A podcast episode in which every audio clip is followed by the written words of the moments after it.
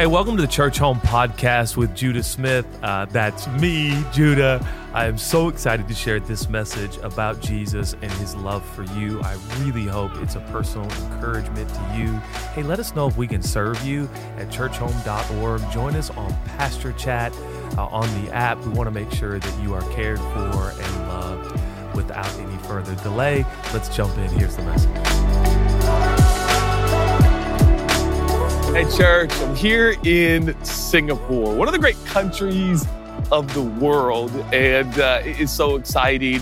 It's a little humid, but a gorgeous day in Singapore, and I must admit, we have been here for a few days, and it has been incredible. We've been here with Pastor Joseph Prince at New Creation Church and had such a wonderful time.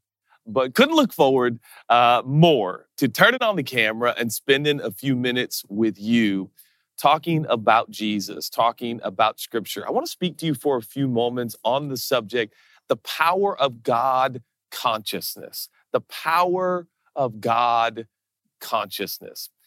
Have you ever given yourself to overthinking? Have you ever given yourself, you ever been in one of those moments, say, in our culture, in America, you know, we call it kind of being in your head, overthinking, overanalyze, becoming preoccupied with maybe a monumental decision that lies ahead of you. Maybe while you're watching this, you've got a decision of a change of city, maybe change of job. Maybe you're considering finally getting married.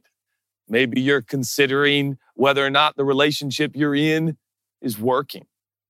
Maybe you've got in your head and you're starting to wonder, am I smart enough to make this decision? Do I have enough information and data to know what to do next? And if you're like me, once I start overthinking, once I kind of get in my head, I start second guessing myself.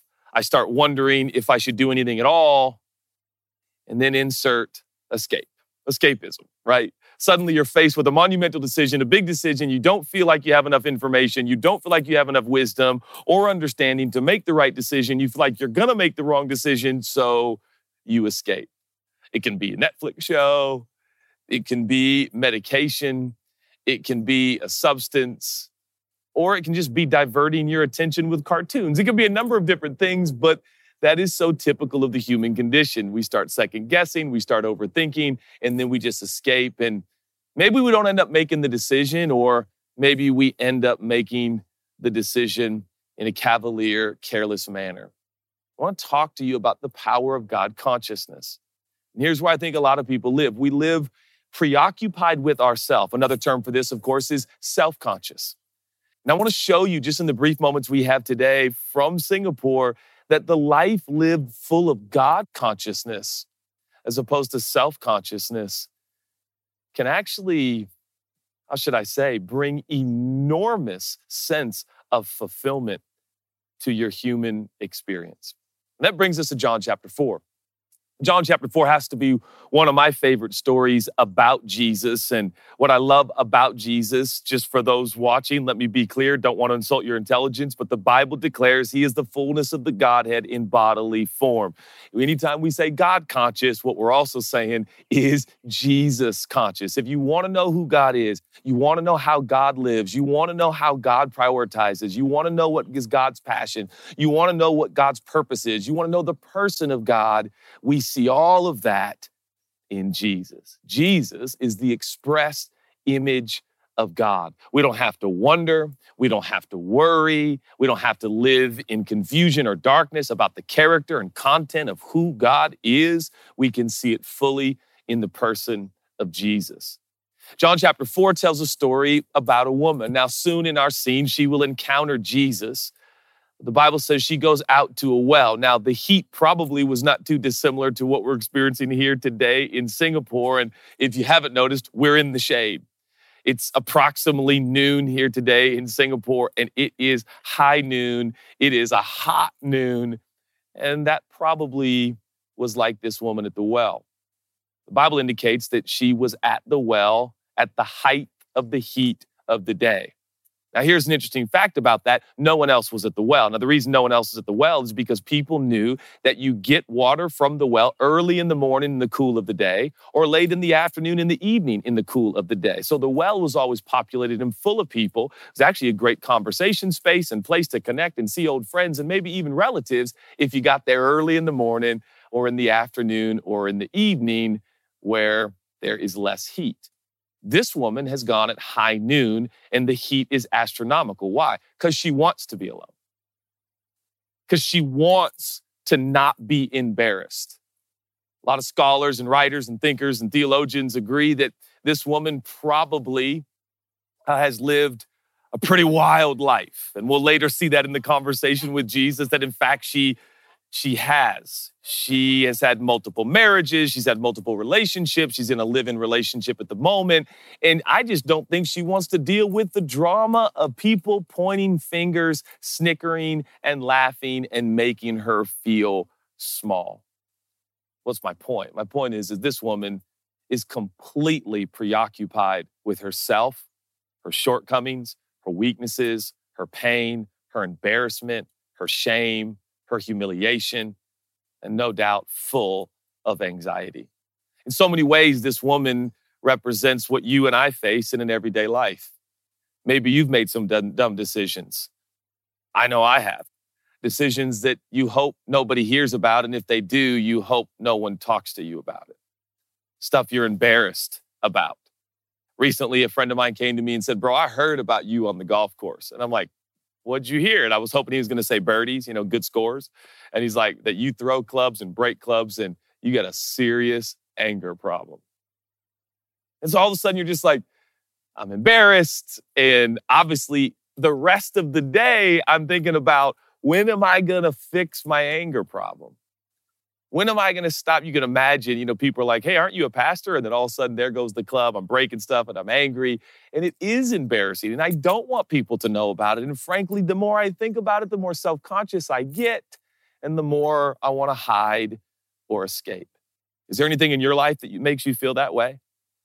I want to show you that where the power is for change and transformation is actually not in being myopic and self-absorbed and self-focused and trying to analyze and self-improve. It's actually all found in being Jesus conscious, God conscious. The Bible says Jesus arrives at the well. He sends his disciples to get some food, and now he's alone with this woman who was hoping to be alone with herself. You can only imagine what the woman is thinking about as she's gathering water at the height of the heat of the day, hoping to talk to no one. No one sees her. And here comes a Jewish man. I'm sure her heart was sinking, maybe pounding, thinking, "Oh no, does he know me? Does he know about me?" And they start a conversation. And we can get into the nuances of conversation, but for this particular message and talk, I simply want to focus on the fact that they had a conversation. It's a pithy conversation. It's a cultural conversation. It's a charged conversation. But in the process of one conversation with Jesus, this self-absorbed, self-conscious, anxious, fearful, hiding woman is completely changed. She's completely transformed. Essentially, in one conversation with Jesus, she goes from hiding at the height of the heat of the day at the well to running into the town square, if you will, to running into the village, to running back into her city and announcing to everyone, "Come see a man who has told me everything about my life." Now, think about that for a moment. Moments before her conversation with Jesus, she's hiding. She's hoping to see no one, talk to no one. She's embarrassed by her decisions, paralyzed by her own lack of moral performance, hoping to avoid exposure or conversation or even being seen. And yet, when she starts a conversation with Jesus, she becomes so mesmerized, so preoccupied, so caught up with this beautiful person, unlike anyone she's ever met, that she gets her eyes off herself off her moral challenges, off her multiple broken marriages, off her embarrassment, fear, and anxiety, and becomes absorbed with Jesus, so much so that her God consciousness leads her to actions she otherwise not only would have not done, but frankly, would have avoided. She runs into the city, runs into the village, and starts announcing to everyone who will listen. Now, listen to her words. Again, you can find this story in John chapter 4. She says, "Come meet a man, unlike anyone I've met, a man who's told me everything about myself." Now, what's interesting about the story is that if you read the conversation, in fact, Jesus didn't tell her everything about herself. Jesus doesn't indicate that he knows everything about her, and yet that's exactly how she feels.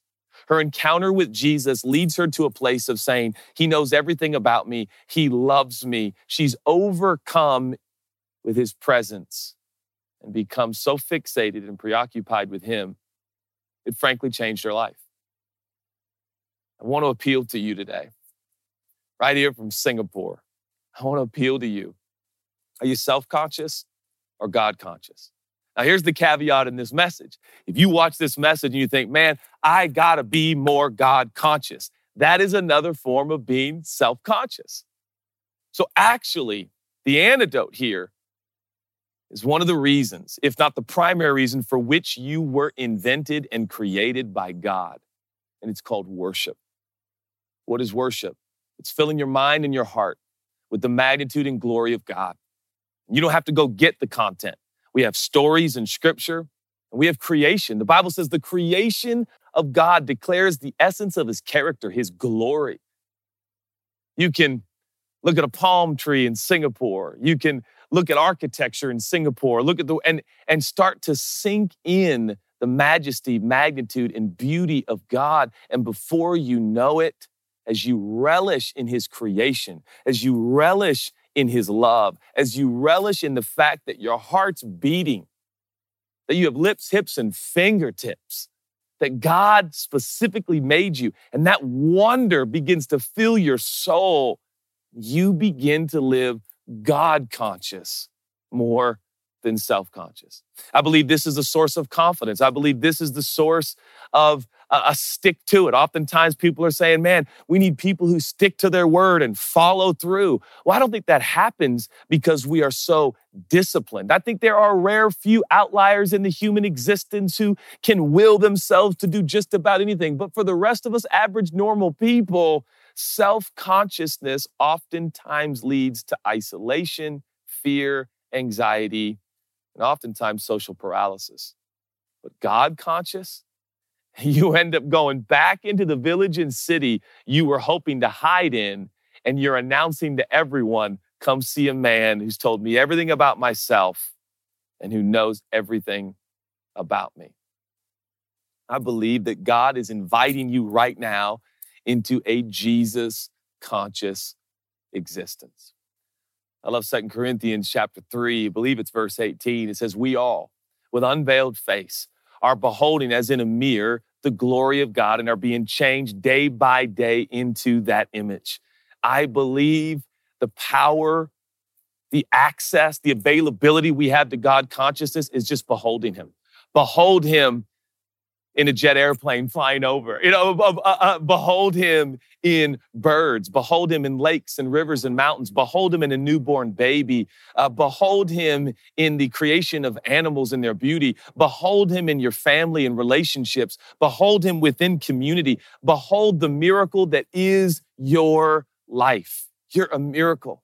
And as you see his wondrous ways and his goodness, as we rehearse again in community who God is in the person of Jesus, he who knew no sin became sin so that you and I might become the righteousness of God in Christ Jesus. I pray today that we are all just like the woman at the well. And maybe you're at that well and you are just preoccupied with your shortcomings and your weaknesses and your moral depravity. But I got good news today. Jesus wants to encounter you and remind you of his goodness in his grace. He is tender. He is wonderful. He is forgiving. He is unlike any other person you've ever met. When we behold him, And when we rest in his love, when we relish who he is, we become preoccupied with him. And life, well, it's like a wind at your back as opposed to a wind in your face. There seems to be a strength and a stamina and an energy to enable you to continue to walk through this life. Is this the fix-all? Is this going to fix all your pains and problems and challenges? Maybe not. But I can guarantee when you're God conscious and Jesus conscious, it helps you go through whatever it is you're going through. Let me pray for it. Jesus, I thank you for the minutes and moments we shared today. And Lord, the truth is that being conscious of you cannot be our initial work, or we'll end up self-absorbed all over again. It's your work. And so we yield to you. We invite you. We welcome you. And we ask that you would meet with us as sure as you met with the woman at the well. Thank you for that in Jesus' name. Amen. Lastly, if you're watching anywhere in the world and you'd like to receive the free gift of Jesus, you don't earn it, deserve it, or warrant it. You just receive it. So all it would take right now, wherever you are watching this, just say, Jesus, I receive you, and it's done. You're forgiven forever. Sins covered. And I believe you'll experience a lot of the joy that that woman in John chapter 4 experienced that day at the well. Love you, church. We'll talk soon.